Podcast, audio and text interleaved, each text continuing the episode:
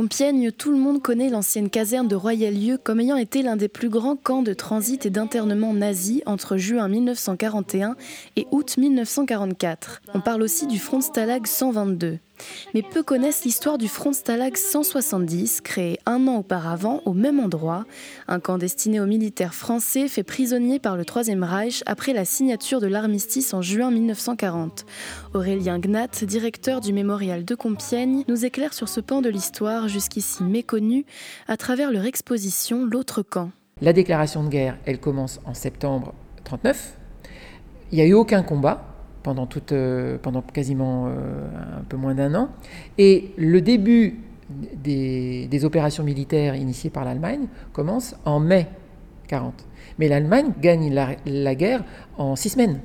Et donc la France est obligée de, de signer un armistice pour éviter qu'il y ait plus de morts, parce que si on continue la guerre alors que la France sait qu'elle va la perdre, ça ne sert à rien de continuer les combats, parce que ça va faire des victimes inutiles pour un résultat qui sera le même. Donc il y a des gens qui vont refuser ça, comme le général de Gaulle, ou euh, qui vont partir à Londres pour continuer à résister.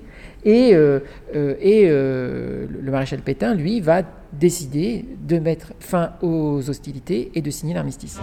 Mon petit papa, quand tu reviendras, à la peine, la peine, belle journée. Mon petit belle, journée. Au moment de l'armistice, le 22 juin 1940, euh, l'Allemagne fait prisonnier 1 850 000 soldats français. Pourquoi? Parce que euh, parce qu'elle a signé euh, une convention d'armistice avec la France. L'armistice, c'est pas un traité de paix, c'est juste la cessation des combats. Donc la cessation des combats, ça veut dire que comme on n'a pas signé de traité de, paix, cette, cette, masse de soldats français peut constituer encore une menace, parce qu'on n'est pas en paix. C'est juste un armistice. Et donc, euh, eh ben, ces soldats euh, français, étant donné qu'ils peuvent être une menace, c'est une force, il faut les emprisonner, il faut les tenir à l'écart, éventuellement pour pas que, je ne sais pas moi, euh, une armée se reforme, j'en sais rien. Donc, du coup, dans le cadre du traité d'armistice, il est bien indiqué que les soldats français deviennent des captifs, ils sont prisonniers de l'Allemagne. Et donc, ces gens-là, ben, il faut les mettre quelque part. On veut les mettre captifs, ok, mais il faut les loger il faut les nourrir, il faut ben, faire en sorte qu'ils aient des vêtements propres. Et donc, euh, fin juin 40, euh, c'est un immense défi pour, pour l'Allemagne, parce que l'Allemagne déjà ne s'attendait pas à gagner finalement aussi vite la guerre et à avoir autant de prisonniers militaires. Et donc, euh, l'armée allemande va réquisitionner tout ce qu'elle peut.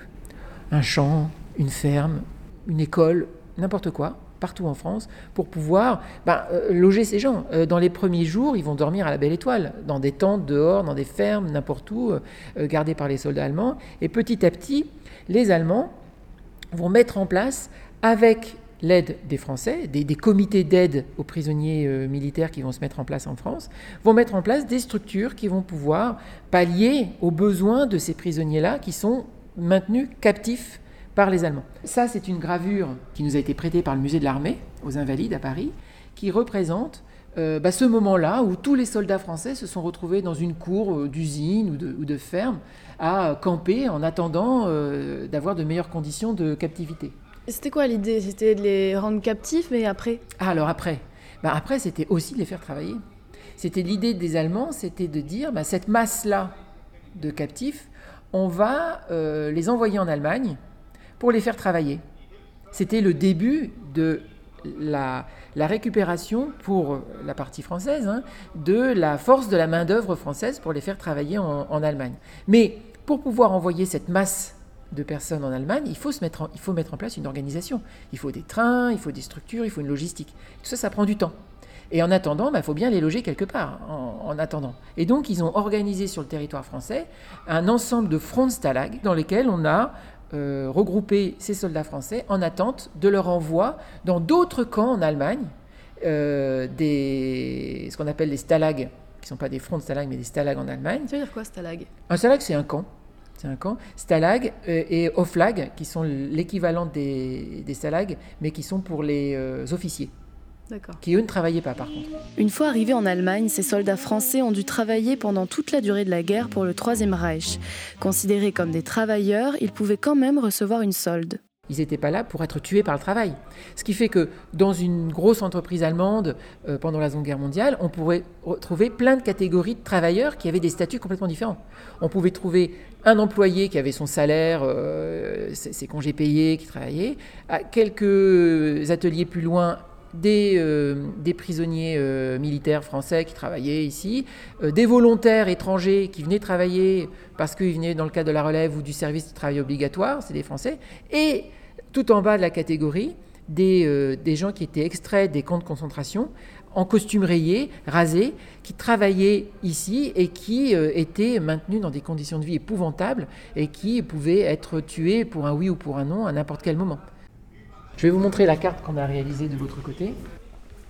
Voilà. Nous, on dit, pour comprendre la question des prisonniers militaires en France, il faut le restituer au niveau national.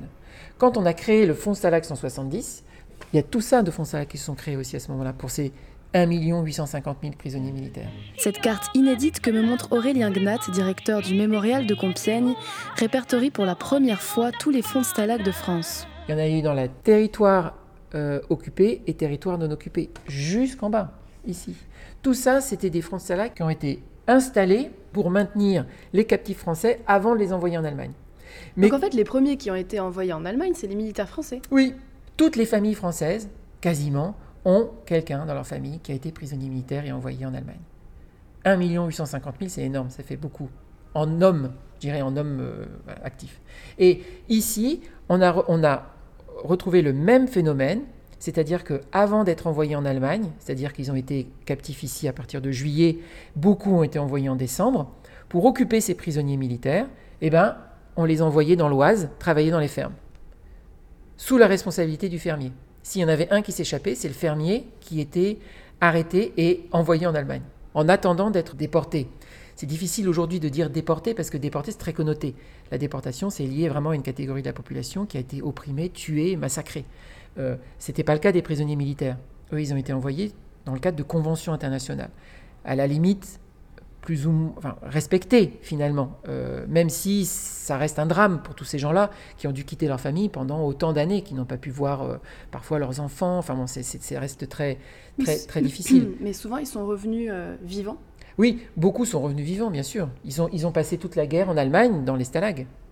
Le stalag, c'est un camp et, et, souvent il était associé à des usines. Mais en stalag, on pouvait travailler n'importe où, hein, dans l'administration. Certains allaient beaucoup aller travailler dans les fermes pour aider le fermier parce que Pareil, l'Allemagne manquait de main-d'œuvre, tous les soldats étaient sur le front, donc il fallait bien euh, venir soutenir euh, l'effort de guerre, pas forcément dans les usines, mais dans les fermes.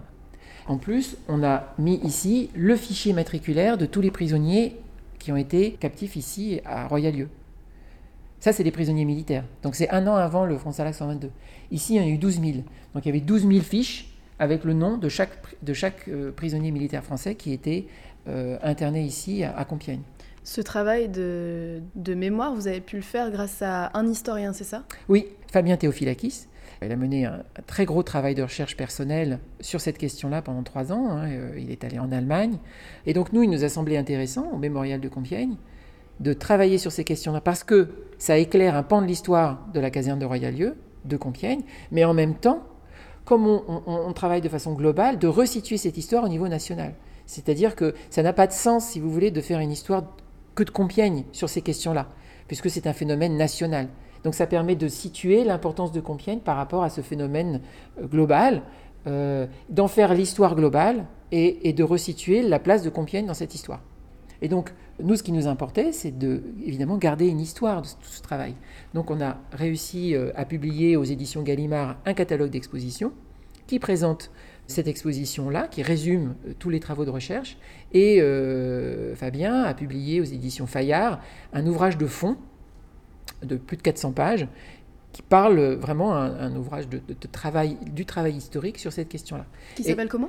euh, Qui s'appelle Les prisonniers militaires français en 40. Voilà, chez Fayard, qui est sorti il y, a quelques, il y a quelques mois, mais qui est sorti de toute façon pour le vernissage de, de l'exposition.